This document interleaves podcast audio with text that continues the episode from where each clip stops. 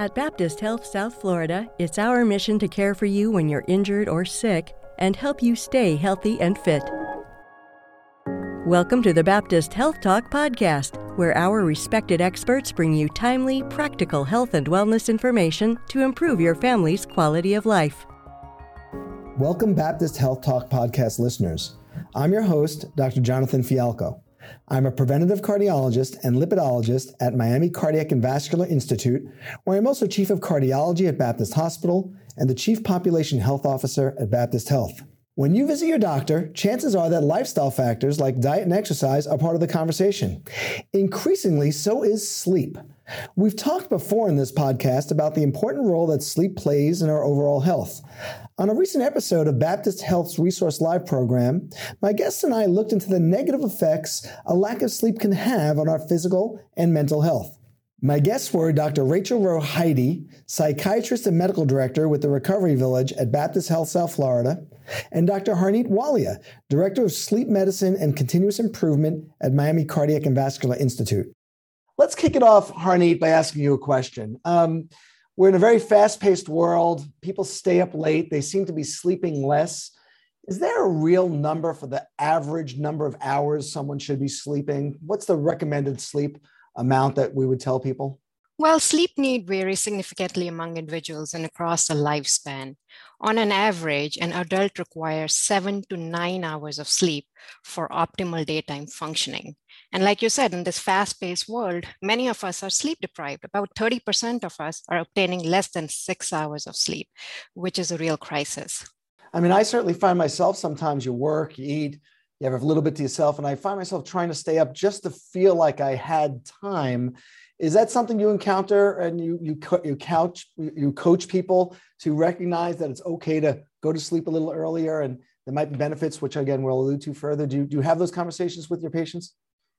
Absolutely. Oftentimes, people put sleep on the back burner, and then we have to constantly educate and coach them that sleep is vital for optimal well being. And once you coach them and tell them the consequences of less sleep, I think they put sleep uh, as a priority. So, part of it's recognition and education. Um, Absolutely. Rachel, it, it, you know, again, it's a challenging world. It's hard to unplug, de stress. Um, I find in talking to my patients and myself, sometimes the middle of the night, you know things thoughts just keep circulating in your head. Can you tell a little bit about the can you tell us a little bit about the link between stress and sleep? We do know that you know increased stress increased worry causes can cause sleep deprivation right? So um, and it's difficult for us nowadays to unplug ourselves from the world and say okay we're going to get sleep now you know so it, it's really important to have those conversations with everyone. You need to pencil in sleep. We've got everything else regulated uh, you know we've got our phones hooked up to everything. How you know why not just you know put a little alarm and say okay time to start winding down and and and go to sleep and unplug from that busy world. Um, we we do know that there is definitely a direct link between the amount of stress and stimulation that you get and the and, and sleep deprivation and that goes both ways. The more stress, the more disrupted your sleep is, the less sleep. Does that impact your stress? Absolutely. Absolutely. If you're not rested enough, if you don't have that restorative sleep, everything else the next morning is going to be impacted, right? So we, we're not we're not eh, forming those, you know, concrete, you know, long-term memories. You know, we're not learning. You know, that's when our brain begins to kind of put things together and heal from the day, right? Um, so when we're sleep deprived the next morning, we're not able to do those cognitive functions and and and figure things out, and we're a little slower, and so that that causes more stress through our day. It's interesting when you have dialogues with people, and I and and I know we all deal in our practices with with heavily stressed people because it's so prevalent that there are things you can't control in your stress, right? You can't. I say to people, well, you can't just move to an island and sip margaritas, but there are things you can control. So as we go through this, let's let's start elaborating on, on the consequences of poor sleep, and then of course speaking towards techniques to get a better sleep. So um, following up on that, um, um, Harneet, um, specifically, how can you know when people don't get enough sleep, they wake up not feeling their best? How does it affect people physically? What are the physical manifestations of of not getting the sleep your body needs? Yeah, folks feel tired, they feel fatigued, they feel sleepy, there is this malaise, um, lack of well being. You know, alongside, like Rachel mentioned, they cannot concentrate, they are inattentive. It can really affect their performance in, at their work and even in, at the personal level. So it can have far reaching consequences. Do you find when you're um, uh, talking to a patient who has those symptoms, that the individual says, you know, hey, I need a better night's sleep? Or do you find people around them, a, a spouse or a coworker, say, hey, you know, you need to get this checked out? In other words, are, are most of the people coming to you self-recognizing that their physical complaints are sleep related or it's something pointed out to them by others? Maybe a primary care doctor as well. It's both ways. So it's either the patient they may have symptoms such as excessive daytime sleepiness fatigue not feeling good or their caregiver or their bed partner who may bring the patient up to us. And sometimes it's recognized by the healthcare professionals. So there are many ways patient can enter our door. And you mentioned fatigue and various other lack of concentration irritability I mean, these are these are common things that can be not just in the personal life, but in the work environment as well. Um, would that be fair to say? Absolutely. Yeah. So, Rachel, we know again, sleep can have a lack of sleep can have um, effects on mental and physical health. What about too much sleep? Is there something to be uh, uh, alerted to as a concern for an individual or someone whose loved one or coworker is sleeping too much?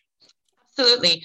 So even as little sleep as we get, or the more sleep that we get when we start sleeping, you know, 12 hours, 14 hours, things like that, you know, we, we, start looking at other things as well. You know you want to make sure that the person you know there's nothing organic going on right? We want to get blood levels checked make sure you know diabetes is not on board that we're not kind of taking care of um, the more we sleep, we're putting ourselves more at risk for cardiovascular illness and diseases, stroke. So, too little sleep and too much sleep are both not good for our health. And so we want to find that balance, what works for you best. Because like you said, like Harneet said, absolutely, it affects every it affects concentration, it affects body, it affects mind, it affects everything. And I think the, the theme that we uh, are continuously promoting uh, in our conversations, and we will to the viewers, is think of sleep as part of your life, as part of your lifestyle. And it's, you know, if, you, if your stomach is bothering you, you'll say, oh, I got to get that checked out. If you have a pain somewhere, but we don't think of our sleep habits and our sleep patterns as uh, major components. And obviously, as you guys are uh, uh, uh, elaborating and explaining with expertise, it is. So now let's talk about some things that that um, sleep can affect and what we can do about it. Harneet, people come to you with sleep disturbances, are referred by themselves, by others, etc. Um, talk about some of the things that you discuss with them. Let's start with you know nutrition and exercise. Um, how are those things that one can uh, address to improve their sleep um, habits? Yeah, first thing we talk about is having a good sleep hygiene, maintaining a very good sleep hygiene. And a big part of it is diet and exercise. So we often tell folks not to have a heavy meal too close to the bedtime, um, avoid alcohol close to the bedtime because it can disrupt your sleep at the later part of the night, uh, avoiding caffeine after lunch hours because it has long half-life and can disrupt the sleep. Um, and also exercise is helpful in promoting good sleep. There are studies to show that folks who exercise and particularly do aerobic exercise are able to fall asleep quickly, have a better sleep quality. We do discourage them to not exercise close to the bedtime because that can disrupt sleep, but diet and exercise can play a good role. So avoiding caffeine would be a more common one that you see. Mm-hmm. Um, alcohol, follow up on alcohol. You, you said it quite well, which is alcohol can disrupt the later sleep. But people think, oh, I'm I need some alcohol to unwind. It'll help me sleep. Elaborate on that a little bit. Why that's not necessarily true. You know, alcohol initially can promote sleep. It does have those sedative properties, but as as we go later in the night, later in the sleep, it does tend to disrupt the sleep. It causes sleep fragmentation. You get these bad dreams and so forth. So the quality of your sleep is just as important as the quantity, the number of hours, and alcohol can promote a poor quality sleep as well as um, wake you up. And, and again, I think that's important for the viewers because it's kind of contrary to what perception is, which is it makes you sleepy and you know you mm-hmm. crash. Um, back to uh, mental health, um, um Rachel.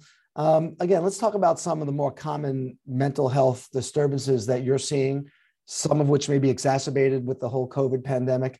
And again, where you bring sleep in both as a cause, poor sleep as a cause, and perhaps good sleep as a uh, mitigator of um, certain mental health, mental health conditions. Absolutely. So, you know, I mean, by the time a patient comes to see me, they've already been dealing with these issues for quite a while, right? So, as being a psychiatrist, I'm not really the physician people want to see. So, unfortunately, what I have been seeing, especially with the pandemic, are alcohol use disorders are increasing and they were increasing because there's too much stress and I can't sleep. And so a lot of my patients that I've been seeing are getting into this, well, I'm trying to self medicate because I'm not sleeping. And so they were kind of putting things in our body that are quite toxic and we shouldn't be doing, right? Um, and so uh, it's really asking those important questions, right? What are you doing why are you doing it? How often are you doing it? Right. So um, it's important to find out why they're sleeping so much, why they're not sleeping, right? So we have patients that have a lot of trauma that are having nightmares, and that's why they're not sleeping, right? Or we have patients who just don't want to deal with their family or you don't want to deal with the day. They're too stressed. So they spend all day in bed all day sleeping. And so you really want to make sure you're asking those important mental health questions. What what's causing what? So um, let me let me follow up on that, and I'm going to ask the same question to Harneet. Um, you mentioned people kind of self-medicating, looking for alcohol or sometimes other potentially dangerous substances to help either their stress and or their sleep. Um, is there a role for over-the-counter preparations to help people sleep? Are there prescription medications? And I think it's fair to say we don't want them first line. We want the proper sleep ha- hygiene first. But in your in your experiences, your practice, um, what do you tell people who say, "Can't you just give me a pill to fall asleep"? Rachel, I'm asking you first. I'm sorry. Okay. Um, you know, we live in a world where we need that gratification right away, right? We've got these amazing computers in our hands all day, which are kind of work like phones, but we can kind of press a button and, and have things delivered and things happen right away. So we want that quick fix. We want that pill first. Um, what I try to do in my clinic and from what I've heard of Harneet and what she's saying, you know, really try to teach that sleep hygiene, the good uh, restorative, helpful sleep, having a, a, schedule. And so, having this very healthy lifestyle of trying to get in a little bit of exercise, eating right, and making sure that we're practicing sleep hygiene is really important for patients. Is that something you would echo, Harneet? Or you know, again, I'm coming to you. I, I don't need. I just want. Just give me a pill. I just want to sleep. How would you respond to that if uh, a patient were to start the conversation that way? No, I would go to the root cause of the issue. Why are they not able to sleep? So there are many times there are reasons why folks are not able to sleep. It's either the stress or they may have underlying sleep disorders such as sleep apnea or restless leg syndrome. And even if they have pure insomnia, which is difficulty sleeping, difficulty falling asleep, maintaining sleep, waking up early in the morning despite getting right opportunity to sleep, uh, the first line treatment is often not medications. It's often what we call it cognitive behavioral therapy for insomnia, which is focused on restructuring those negative emotions or co- cognitive emotions that are linked with sleep. Uh, so that's our first line treatment. We generally do not recommend taking over the counter medications. They may have long half life, they may stay in the body for a long time, they may pro- promote grogginess, and it, in turn may be actually perpetuating trouble sleeping. So some of our lifestyle might just prohibit people from getting enough sleep because they're going to sleep late, waking up. The increased stress environment might make it difficult to fall asleep or stay asleep. Certain things someone may do in their lifestyle, caffeine late in the day, alcohol, may disrupt their sleep. And then again, for those that just can't fall asleep, you would work with them on the causes of that rather than just throw pills at the problem right away, which is exactly the point. Okay. Um, uh, Harneet, are there warning signs of sleep deprivation? Are there things that we would want people to say? Maybe they don't get up in the morning and say, wow, I'm sleep deprived, but little things that might we want to promote them to say, wait a minute, maybe you're developing a sleep disturbance yeah, I mean, sleep deprivation is two kinds. One is acute sleep deprivation, where folks may or may not recognize that they are either sleepy during the day, they are tired during the day, and that is because they were not able to sleep well in the night. Either it's because of the short sleep duration or bad sleep quality. And then there is this cumulative sleep deprivation that many times often get under recognized and under treated. And many times you have to really hone in the history of asking what time they're going to bed during the weekdays, during the weekends, how much sleep they're getting, and questions about their quality of sleep. So essentially, it's the symptoms such as daytime sleepiness, fatigue, impaired concentration, not able to work well, and so forth. Now, now it, it's probably fair for someone or anyone to have a few days or a short period where that may occur um, for whatever circumstances. Is there a again just a, a, a idea as to when someone should seek help for it, and what should where should they seek the help? Well, if they have persistent difficulty sleeping and they're feeling tired and sleepy despite obtaining seven to eight hours of sleep in the night, or they're snoring and they're bothering their bed partner, or they're constantly feeling tired and sleepy, that is the time to seek medical attention. Um, and again, primary care doctor, for an example, would mm-hmm. be uh, a great first first step. Absolutely. Um, we've mentioned a couple of times proper sleep hygiene. Uh, Rachel, can you get into that with a little more a little more detail? What are the kind of specific things that um, a person could do to ensure a better quality and quantity of sleep? Absolutely. So, you know, sleep hygiene can include you know, you can go online and find 20 different things that you can do to improve sleep hygiene. But what it actually means is just having a better sleep routine, right? So just kind of cleaning up that sleep um, about half an hour before bed, an hour before bed, kind of shut things down, you know, put your phone away, kind of relax, and you're kind of telling your body, all right, it's time to time to rest. Uh, keeping a schedule of sleep. So doing, I, I, you know, life happens, right? And so a lot of us can't necessarily always go to bed at 9:02 at night or whatever, right? So you know keeping a schedule as close as possible making sure that you're you're going to bed around the same time even on weekends you're you're getting up around the same time as well um, having a nice routine you can do a little meditation take a shower a bath do a facial whatever it is that you do to prepare and uh, get your body ready to relax and, and sleep. And remember, you know, bed is sanctuary. So really the only two things that should be happening in bed are the two S's, right? Sleep and sex. We should not be on our phone in bed. We should not be writing a book in bed. We should not really be watching TV in bed, even though I know that kind of hard, you know, everyone wants a TV in their room.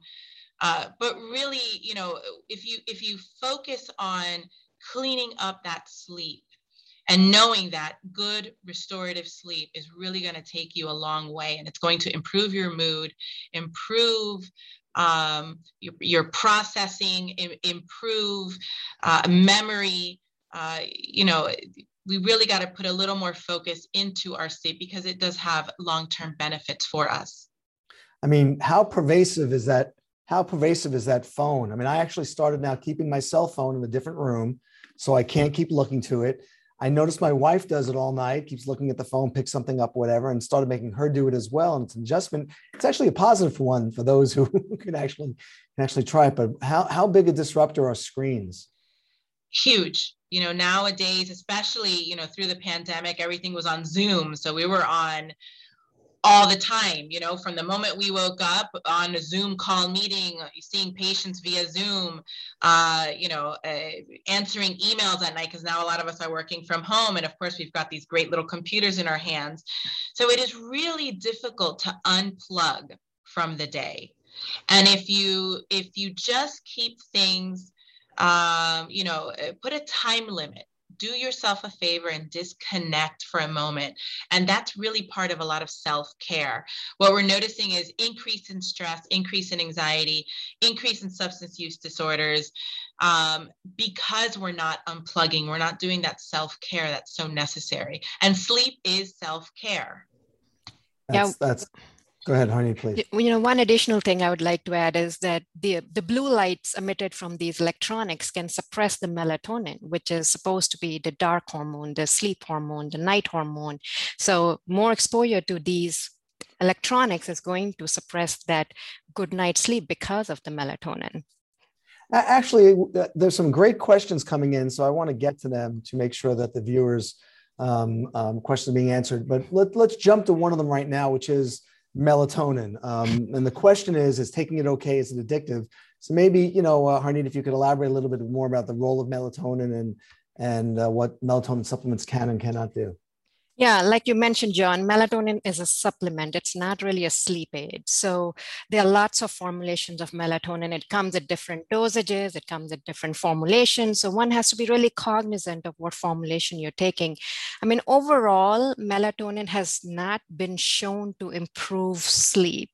It's generally safe, but it really doesn't improve sleep. It is more to shift your sleep timings. For instance, if you are somebody who is a night owl, so that's when the melatonin is more handy to shift your time from that later sleep periods to an earlier time period.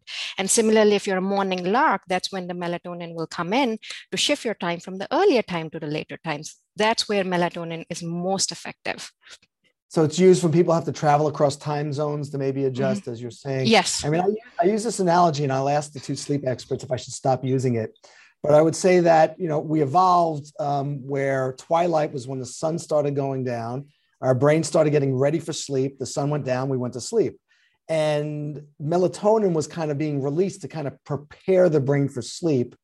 But light burns it off. So if even if you take a melatonin supplement, as you said, you look at a screen, you just burned off whatever it's going to do anyway. So it's the contrary of light versus uh, uh, the melatonin. Is that kind of real? Is that kind of right? Oh, you said it right. Beautiful, actually. So um, light is the strongest cue that uh, helps us with our circadian rhythm and with our internal body clock. And both light and melatonin play a role in getting to that dark and day uh, cycle. So yeah. Well, this has been great, guys. I mean, I, I on my own just ask you a bunch of questions for my own uh, education, but in the interest of time, um, I'll just ask each of you any anything you want to add that we didn't address, or anything you want to emphasize that we did address. Uh, Rachel, any final any final comments or thoughts? So absolutely, um, you know, people ask, you know, how am I supposed to change, you know, 20 things in order to go to sleep? And, and, you know, that doesn't make any sense to me either. Uh, but taking one or two things and making small changes at a time can help you improve your sleep over time. Um, and I know that everyone wants to try to do things naturally. They don't, you know, some people don't want to take medication for sleep, but, you know, these are behavioral modifications that you know, are really going to take you through a lifetime. And so making one or two small changes a month, and you'll see over time, remember, this is not a quick fix these are uh, lifestyle modifications that are very beneficial in the end. Harneet, similarly, final comments, or anything we want to uh, add? Yeah, I agree. You know, when we say lifestyle modification, we always talk about diet and exercise. So I just want our new viewers to know uh, that sleep should be a priority. And when we're talking about diet and exercise, we should be talking about sleep in the same token. To our listeners, remember that you can send us your comments and suggestions for future topics at Baptist Health Talk at baptisthealth.net. That's Baptist Health Talk at baptisthealth.net. On behalf of everyone at Baptist Health, thanks for listening and stay safe. Find additional valuable health and wellness information on our resource blog at baptisthealth.net/news. And be sure to interact with us on our social media channels for live and upcoming events. This podcast is brought to you by Baptist Health South Florida, healthcare that cares.